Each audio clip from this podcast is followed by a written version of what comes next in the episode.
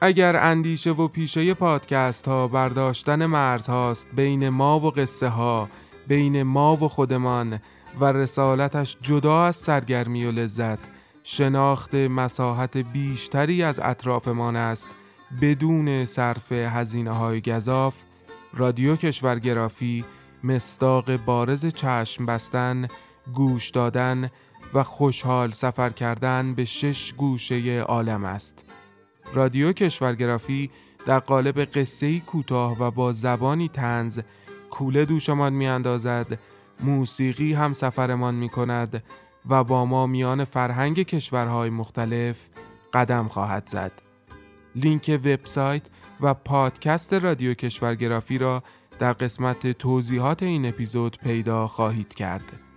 کشورگرافی.com به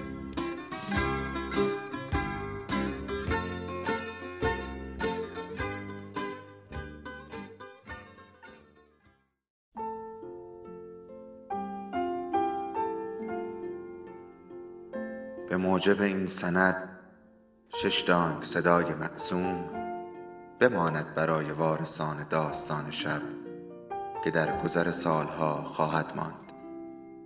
ارادتمند داستان شب.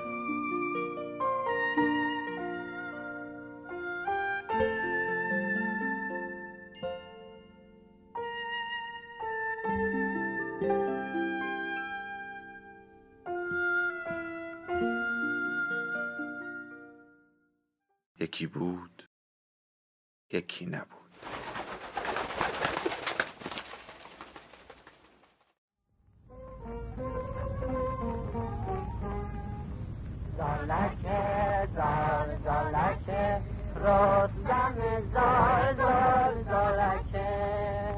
مال باغ ونکه عروسی عباس خان. از مجموعه مادران و دختران نوشته محشید امیرشاهی. نصیبم همه چیزش کلکه. فصل هفدهم. آنژل از آنچه می‌دید می‌خواست عکس بگیرد از کشتی بخاری که در اینجا به آن پراخوت می‌گفتند و زورق موتوری که بارکاسش میخواندند و درشکه‌ای که فایتون مینامیدند از مردانی که سبدهای سبزی و میوه را به دو سر چوبی دراز بر شانه حمل می کردند. از زنانی که خمیده در شالیزار به برنجکاری مشغول بودند. از دهقانان گیلانی که پای بی افزار بر سنگ و گل می گذاشتند. از قایقرانانی که تنپوششان جند جند بود و قایقشان بیرو و رنگ. از پل چوبی بعد از مرداب در پیل بازار از اتاقکی که قزاقهای روسی در آن باج راهداری می‌خواستند چه راهی در این سنگلاخ که راهی نیست سالدات روس پل چوبی را نشان داد. ما ساختیم. منیف دیوان با سراحت لحجه‌ای که در ینگ دنیا آموخته بود گفت بی ازن صاحب خانه اینجا موتن ماست. ما چه باج و خراجی باید به شما بدهیم. ول کنید خودمان می‌سازیم.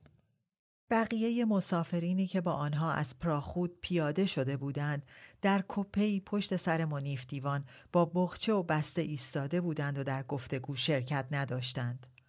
آنژل از منیف دیوان بعضی جملات و اصطلاحات زبان فارسی را آموخته بود که بیشتر به کار تعارفات و تکلفات مرسوم می‌خورد و به کار گرفتنشان موجبات سرور هموطنان شوهرش را فراهم می آورد. اما کافی نبود که مکالمه منیف دیوان و سالدات را تعقیب کند. فقط از لحن صدا می‌فهمید که منیف دیوان به مسئله معترض است و پرسید مشکل چیه؟ منیف دیوان با خشمی که متوجه راهدار روسی بود جواب داد داره از ما حق عبور مطالبه می‌کنه. آنژل که تفاوتی میان قزاق روسی و سرباز ایرانی نمی‌دید گفت لابد نوعی مالیاته بده تا زودتر بریم. و وقتی دید شوهرش همچنان با خشم به سالدات روز چشم دوخته است به فارسی اضافه کرد. آسیا باش. درشت پستان نرم پس. منیف دیوان به خنده افتاد و زنش را تصحیح کرد. درشت بستان نرم پسته. آنچه به چشم آنژل زیبایی های بیگانه می آمد به چشم منیف دیوان عقب ماندگی های وطن بود. ولی در اینجا نه فرصت توضیح برای همسر را داشت که به دیدن ملک عجایب آمده بود نه امکان کلنجار رفتن با غذاق را که با قطار فشنگ و تپانچه کمری در مقابلش علم شده بود باج را با کچ خلقی پرداخت و سپایه و دوربین زنش را به دوش گرفت و عقب ایستاد تا آنژل از درگاه بگذرد و خود به دنبال او از اتاق نگهبانی دور شد. آنژل به انگلیسی سوال می کرد و در دفتری نسخه بر می داشت. اسم این محل چیه؟ بندر انزلی. با مختصر توجه اینجا می‌تونه نسحتگاه سیاهان بشه. بهترین ماهی سفید و مرغوب ترین خاویار دنیا از بحر خزره. آنژل در حین نوشتن پیشنهاد داد بیا همینجا یک مهمانخانه با غذاخوری دایر کنیم. خوراک مخصوص، کباب ماهی و خاویار. اداره مغازه های عتیق فروشی نیویورک رو میسپریم به شرکا. من هم از کار روزنامه نگاری دست می‌کشم. نه، چرا دست بکشم؟ از اینجا مقاله و عکس و مطلب میفرستم. منیف دیوان خندید و گفت آزمند همیشه نیازمند. آنژل پرسید What was that? چی گفتی؟ یه بار دیگه بگو و با دقت اصطلاح جدید را در دفترش وارد کرد و معنایش را به ترجمه خواست و با شعف کتابچه را به شوهر نشان داد و گفت تقریبا پره. از شازده و فخری خیلی چیز یاد گرفتم. ملاقات با فخر و زمان و شاهزاده در تفلیس که از طریق مراسله از قبل تعیین شده بود دو روز به درازا کشید. آنژل تمام آن دو روز را فارسی شنید. گاه چند کلمه‌ای به فرانسه با شاهزاده رد و بدل کرد و چند جمله‌ای به انگلیسی با شوهرش اما منیف دیوان مشتاق بود به زبان مادری صحبت کند تا زنگار این چندین سال سخن نگفتن را از آن بزداید و آنژل هم مایل بود بیاموزد امثال و حکم در ذهن منیف دیوان عمیقتر از کلمات روزمره حک شده بود و بعضی از آنها را که به تناسب به خاطر می آورد به زنش هم می آموخت. آنجل بسیاری از اوقات ضرب ها را به هم می آمیخت و معجون غریبی از آن می ساخت. آخرین دستپختش در تفلیس بود که به فخر و زمان گفته بود آمدی زیر ابروش و درست کنی کباب شدی. در آن دو روز این جمع در هر فرصت آن را یادآور می شد. یا نیمه دومی که به قرینه ساخته بود عرضه می کرد. آمدی سواب کنی چشمشو کور کردی. در مدت توقف در قفقاز و آن دیدار کوتاه به دعوت فخر و زمان خاندایی و خانمدایی پذیرفته بودند که مدت اقامت در تهران را در خانه او بگذرانند و از شاهزاده هم حامل رقعی برای علی اکبر خان بودند. آنژل میل داشت قبل از رفتن به تهران از تبریز دیدن کند که محل کشته شدن هموطنش هوارد باسکروویل بود. در دوره استبداد صغیر و آغاز محاصره تبریز توسط قوای محمد علی شاه شرح احوال این معلم جوان به قلم مور انگلیسی در جریده تیمز منعکس شده بود. محازا آنژل اطمینان داشت که می تواند با چند عکس جدید از محل حادثه و چند مطلب نگفته از قول شاهدان ماجرا مقاله اش را برای جراید ینگ دنیا جذاب سازد. منیف دیوان به علت بارداری آنژل و مشکلات سفر و راه های نامساعد شوقی به طولانی کردن مسیر نداشت ولی در نهایت تسلیم شد. هرچه باشد این مسافرت که هر دو به فکر تحقق بخشیدن به آن بودند به علت حمل گرفتن آنژل تسریع شده بود. بنابراین باید کلش به میل او انجام شود. در تبریز برخلاف انتظار اطلاعاتی که درباره مستر باسکروویل گرد آمد نه به سهولت بود نه مزید بر اخبار موجود. در آن یک روز توقف آنژل موفق شد که در معیت منیف دیوان با سه تن گفتگو کند. تاجری به اسم آقا تقی که خاطراتی آشفته از آن روزها داشت قنصول آمریک که تمایلی به دادن اطلاعات اضافی نداشت و بالاخره مهدی نامی که از شاگردان مموریال سکول و از زمره افراد فوج نجات بود. آنژل برای آنکه دو نفر اول را به جواب وادارد ناگزیر به سوال بود ولی نفر سوم را به حال خود گذاشت تا مشاهداتش را به زبان خود بیان کند بی آنکه رشته کلامش قطع گردد. در تبریز جار زدند که هر کس می تواند حاضر باشد در میدان یا یک نفر بدل بفرستد برای مشق نظامی. در آن ایام غیر از مشهدی نقی و بنده از اخوان گرام تبریز نبودند. حقیر تفنگ برداشته هر روز از محله راسته کوچه با تبل شیپور بیدق میدان مشق رفته به قدر دو ساعت یک دو می کردیم. تحت نظر مستر باسکروویل؟ خیر، دیگر مجاهدین تا ماه سفر این مشق نمودن بود از تهران سردار ارشب یک توپ آورده بود در کوه ساری داغ گذاشته از آنجا دو توپ به میدان مشق انداخته بعد از آن دیگر آن مشق موقوف شد مستر باسکروویل تعلیمات نظامی نمی‌داد؟ چرا؟ دو نفر از اهل آمریکا بود. اینها مشق می‌دادند در ارک. یک نفر مخبر روتور بود، یک نفر دیگر روتور؟ مستر مور از رویتر؟ بلی چرا؟ آن یک نفر دیگر مستر باسکروویل نبود؟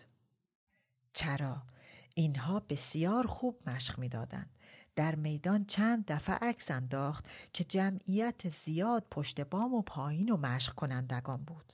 ستارخان یک روز با سواره آمد به قدر صد نفر. آنها هم مشق سواری نمودند. صدای زیندباد از ملت بلند شد. پس باسکروویل اتفاقاتی که در ماه سفر افتاد زیاد است. دوازدهم ماه سفر بود خبر آوردند که سمت خان به محله حکم آباد آمد. آنچه آدم آنجا سنگر بود فرار کرده بود. باسکروویل در همین جا خیر آن روزها میر هاشم خباز مداخل زیاد در آن بلوا نمود. گندم از ارگ می آورد من دو هزار نان نخاسه می پخت عددی می فروخت من خمسش شش هزار. چون خون جگر فقرا در سر این گندم میریخت این بود که عاقبت نداشت. میرهاشم مرتبط بود با مستر باسکروویل؟ خیر با باگرخان آن ایام هارتون نام ارمنی هم با یک نفر فرنگی شریک شده بودند به خوردن مال مردم. برات فرانق فرانسه می فروختند از مزن نکمتر ما هم جهالت کرده صحبت از مستر باسکروویل بود. بله آن روز مشاق آمریکایی با مجاهدین که مشق داده بود از صبح رفته بود شام قازان. از طرف پل آجی تا سرحد محله اهراب آن روز دعوا شد. آمریکایی در پیش بود. چون در بعضی جا نابلد بود داخل باغ شده بود دیواری شکافته. زیر دیوار جهت قوت باغ خاکستر و غیره می آوردند. آنجا که پا می گذارد می افتد. از آن طرف او را می زنند. فوت می شود. آن روز جهت او دل شکسته می شوند. تا عصر دعوا بود تا اینکه اوایل ماه ربیع و ثانی هوارد باسکروویل طبق اوراق موجود در محله قنسولگری از دارالفنون پرینستون فارغ و تحصیل شده بود. با اخذ درجه بی ای به عنوان اولین شغل تدریس در مدرسه آمریکاییان تبریز مموریال سکول را پذیرفته بود و به هنگام مرگ 25 سال داشت. چه باعث جذب او به طرف مشروط خواهان شد؟ احتمالاً چون جوان بود، سر پرشور داشت، دلبسته آزادی بود و از غذای روزگار وقتی به ایران رسید که ندای آزادی خواهی در اینجا هم بلند بود. کل این عوامل از کی به صف مشروط خواهان پیوست قنسولگری از این مسایل اطلاعاتی ندارد ولی چنین شایع است که کشته شدن یکی از معلمین ایرانی مموریال سکول به دست قوای دولتی باسکروویل را منقلب می سازد. به این ترتیب وارد نهزت می شود به شاگردانش تعلیمات نظامی می دهد؟ متاسفانه متاسفانه یک نفر طبعی آمریک مجاز نیست تا این حد در امور داخلی کشوری بیگانه فعال باشد. خلاف معاهدات فیما بین ممالک متحده و ممالک محروسه است. به علاوه طبق قوانین ما قابل تعقیب جزایی است. باسکروویل با فوت و فن اسکری آشنایی داشت. طبق این اسناد در وطن خود خدمت نظام دیده بود. پس طبعا آشنا بوده است. پس باسکروویل بدون اطلاع مقامات با آزادی خواهان هم قدم شد. چگونه مقامات از ماجرا مطلع شدند؟ این نوع اخبار در ممالک محروسه مخفی نمیماند. خبر که به قنصول سلف من می‌رسد شخصا به ارگ می رود که محل تعلیمات نظامی باسکروویل بوده است و به او اختار می دهد که دست از فعالیت بردارد. شایع است که هوارد باسکروویل تذکره آمریکاییش را به قنصول مسترد می کند و یک سره در جبهه ایرانیان آزادیخواه قرار می گیرد. صحیح است؟ در قنصولگری در این باره سندی موجود نیست. قدر مسلم این است که هوارد باسکروویل از اتباع آمریک بود. در ممالک متحده چشم به جهان گشود و طبعی آن مملکت چشم از جهان بست. هرچند در راه اهداف ایرانیان مرد. نظر شما درباره باسکروویل؟ جوان رشیدی بود با تحصیلات عالیه. صد حیف که جوان مرگ شد.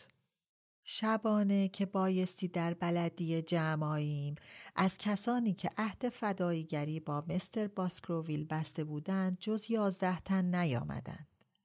عهد ما این بود که تا خسم از پا نیفتد ما از پا ننشینیم. یا خودشان خوف داشتند یا اولیای آنها مانع پسران شدند.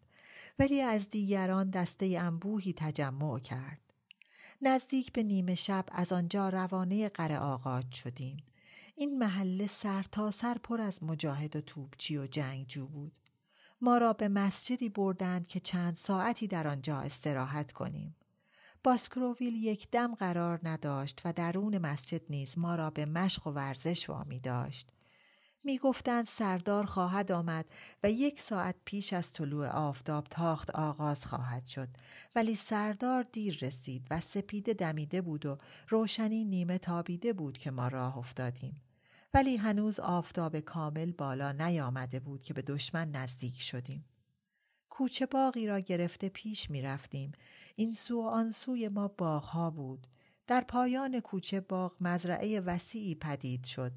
ورای کشتزار توپ خسم در خفای سنگر بود و در اطراف آن قزاقها پاس می دادند. ما از دور ایشان را می دیدیم. همین که کوچه باغ را به پایان برده به دهنه کشتزار نزدیک شدیم باسکروویل فرمان دو داده خیشتن در جلو در جهت سنگر قزاقان دویدن گرفت. چند تنی از ما پی او را گرفتند و دیگران چون توپ و گلوله را در برابر می‌دیدند پیروی نکرده بیدرنگ پشت درختها و دیوارهای باغات طرفین کوچه باغ سنگر گرفتند. اما باسکروویل همین که تیری انداخت و چند قدمی دوید قزاقی هدف گلولهاش گردانید و در آن هنگام که میافتاد فرمان درازکش داد. آن چند تن که به فاصله چند قدم در قفای او بودند در پس پشته ای بر زمین خوابیدند. آواز باسکروویل بلند شد. من تیر خوردم این گفت و بعد خاموش شد. در آن هنگام که ما در میان مزرعه افتاده بودیم قزاقان کوشیدند جسد باسکروویل را ببرند.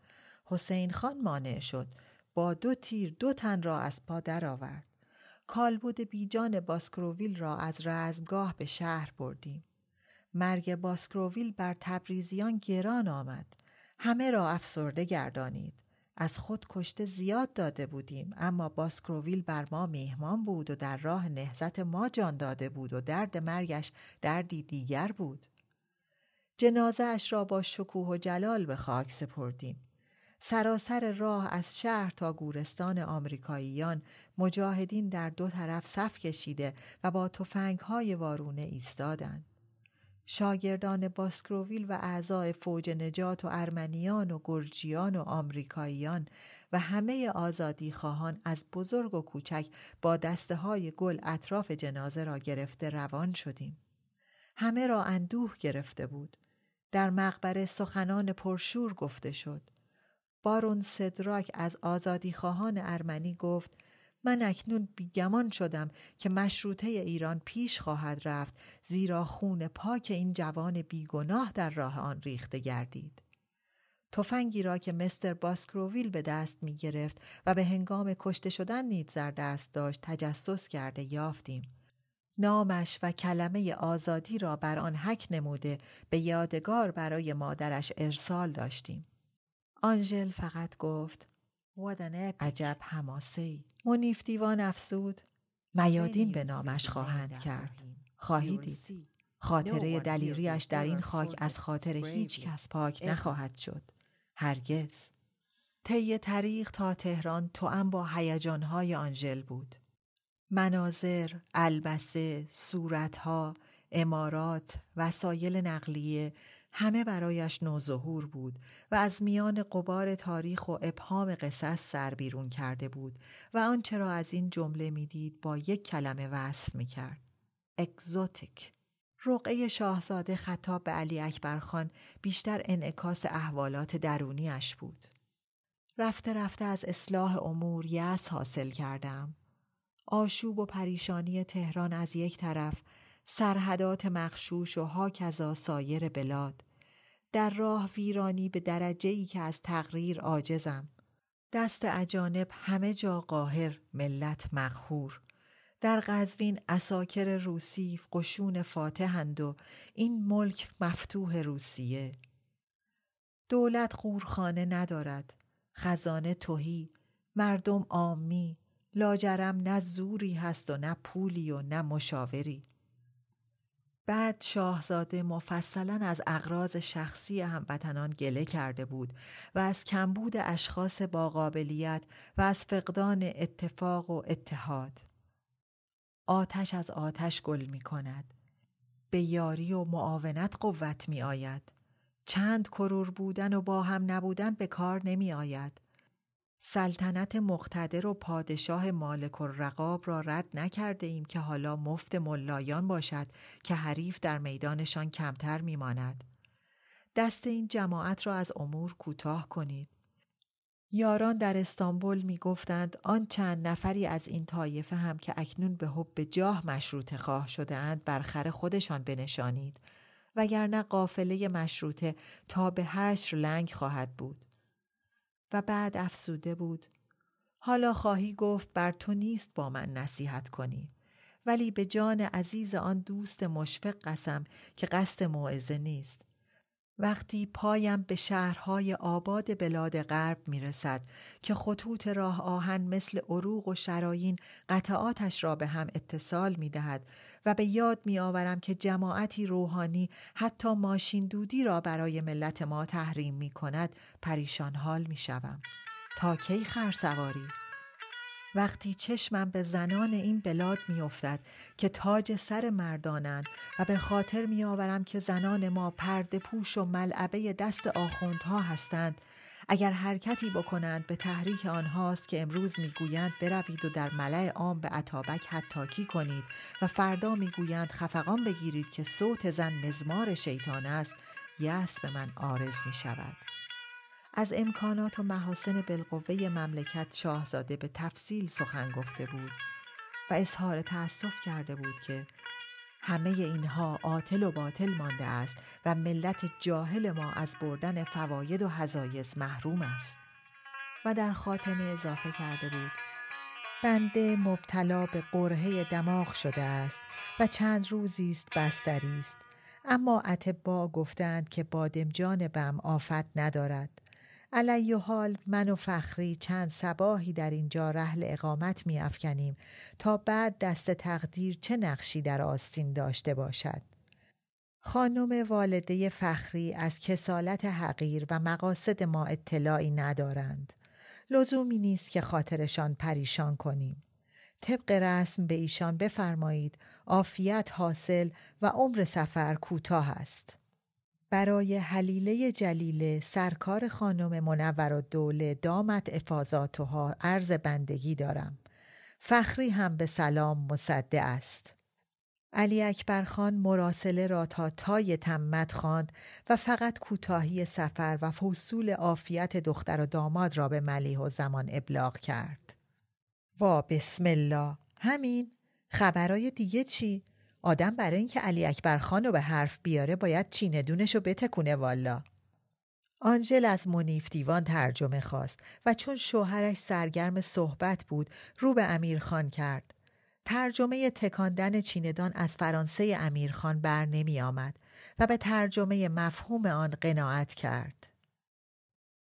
Du fake parle quelqu'un avec ruse. شمس و سلطنه که فرانسه صحبت کردن برادر را برای بار اول میشنید حرفش را نیمه گذاشت و به طرف امیرخان برگشت و گفت او آب سر بالا میره قورباغه ماهور می‌خونه. خنده حاضران بلند شد و منور و دوله سر امیرخان را بوسید و گفت ماشالله به هوش و گوشش هزار ماشالله شاه پسر والا. عباس خان در حالی که یکی از سیگارهای برگ تعارفی خاندایی را میان لب گرفته بود گفت من فیانسه یاد استادم و چند قطره از ویسکی سوغاتی نوشید. آنژل از همه ترجمه سربالا رفتن آب و ماهور خواندن قورباغه را خواست ولی کسی داوطلب نبود تا بالاخره باز امیرخان را وادار کرد و او با سرخ شدن و خاراندن گردن و احتیاط هرچه تمامتر گفت تلساسیونس دووان دژان سوانس با اینکه آنژل کلمات قورباغه و آب را در مثل تشخیص داده بود و ارتباط آنها را با ترجمه پیدا نمی کرد به این قناعت کرد که بپرسد ماهور چیست. امیرخان در کت و شلواری که خاندایی برایش از ینگ دنیا آورده بود و فکلی که به گردن بسته بود هم مشعوف بود هم معذب. باز گردن را خاراند و در یقه جابجا جا کرد و از عباس خان کمک خواست. دستگاه چی میشه به فرانسه؟ دستگاه موسیقی. عباس خان گفت خودت بسید ترجمه می‌کنی میکب که میسه از من میپویسی؟ امیر خان خنده ای از روی عجز کرد و شانه ها را بالا برد و از ناتوانیش از آنژل عذر خواست. منیف دیوان دستی به سر امیرخان کشید و به زنش گفت Leave the boy alone. ولش کن بچه رو. نایب عبدالله بیان که در صحبتها وارد شود از حضور در میان خیشان جدید عرش را سیر می کرد و در پوست خود نمی گنجید. با دو سندی که در جیب داشت بنچاق خانه صاحب جمع و عقدنامه شمس و سلطنه خود را دولتمند ترین مرد عالم می شمرد. ویسکی مالت هم سرخوشترش می کرد. شمس و سلطنه به خاندایی گفت اگه فقط دو شب زودتر اومده بودین عقد کنون ما بینقص می‌شد خاندایی البته به مرحمت خاله منور. منور و دوله حرف را قطع کرد و گفت روی خاله منور سیاه کاری نتونست برات بکنه. عقد کنان شمس و سلطنه و عبدالله خان نایب در خانه منور و دوله و علی اکبر خان بی پیرایه و متشخصانه برگزار شده بود در حضور افراد خانواده و چند دوست نزدیک. منیف دیوان با تأسف سر تکان داد و گفت صد حیف اگه سفر به تبریز نبود شاید به موقع می رسیدیم. ولی هم از عقد مطلع نبودیم و هم آنژل به اون سفر تمایل داشت. با اینکه از نظر من به خاطر مشکلات راه و وضع مزاجی او کوتاه کردن سفر مرجح بود خصوصا که جشن شما هم بود و دستها را بر شانه عبدالله خان و شمسی گذاشت عباس خان گفت عوض بیای عیوسی من هستین. منیف دیوان با سادگی ینگ دنیایی گفت ببینیم منزه ما رو دعوت می‌کنه یا هنوز طلبکار ارسه و خودش به صدای بلند خندید. کمتر کسی در خنده با او همراهی کرد ولی صدای اعتراضهای نیمه دل از همه برخاست و نگاه های معنیداری میان همه رد و بدل شد. منزه و سلطنه نرسیده بود و خانداداش را هنوز ندیده بود و هیچ کس به تحقیق نمی‌دانست بالاخره برخورد خواهر و برادر و زن برادر چگونه خواهد بود. خصوصا حالا که آنجل هم حامله بود و منیف دیوان در هر فرصتی از این آبستنی حرف می‌زد و آنژل مدام بر برجستگی دل دست می‌کشید. ملیح زمان از همه نگرانتر بود و این نگرانی از سر شب دم به دم فزونی گرفته بود. شب خوش بود. خیشان جمع بودند. مستخدمین فخری و شاهزاده راه و رسم پذیرایی از فرنگی و ایرانی را می دانستند. کاش منزه از آمدن منصرف شود. مستخدم سینی را با لیوانهای رنگارنگ شربت روی میز نزدیک در گذاشت و عقب رفت تا منزه و سلطنه داخل شود.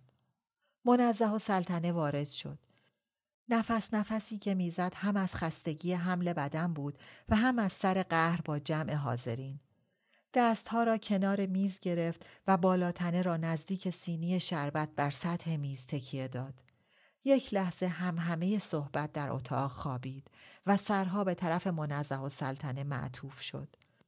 آنژل که از عظمت هیکل منزه و سلطنه متحیر مانده بود بی اختیار گفت Good heavens و بلافاصله برای جبران بیزرافتی که اگر کلمات هم نامفهوم میماند لحن محتوایش را لو می‌داد از جا برخاست و با لحنی شاد گفت به به کانون منزه سلطنه کیلی زحمت دادین کیلی کجالت کشیدین. و در میان خنده های خفه حاضرین شکم برامده اش را جلو داد و به طرف منزه و سلطنه رفت و لیوان شربتی از روی میز برداشت و اضافه کرد حالا ما شربت بکریم یا ممه؟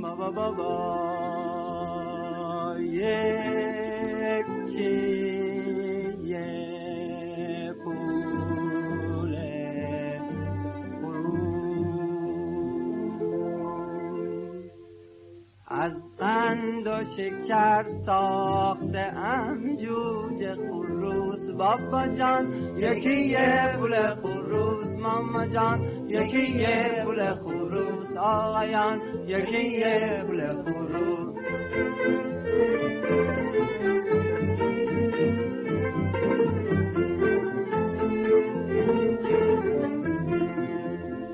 به به به به به به به به چه خروسی چه قشنگ است و ملوس بابا جان یکی یه پول خروس آیان یکی یه پول خروس ماما جان یکی یه پول خروس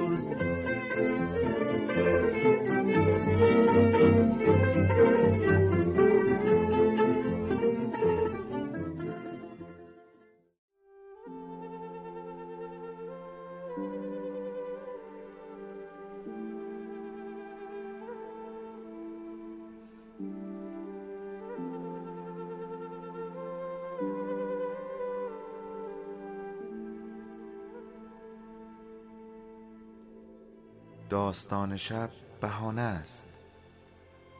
برای با هم بودن دور هم نشستن شنیده شدن.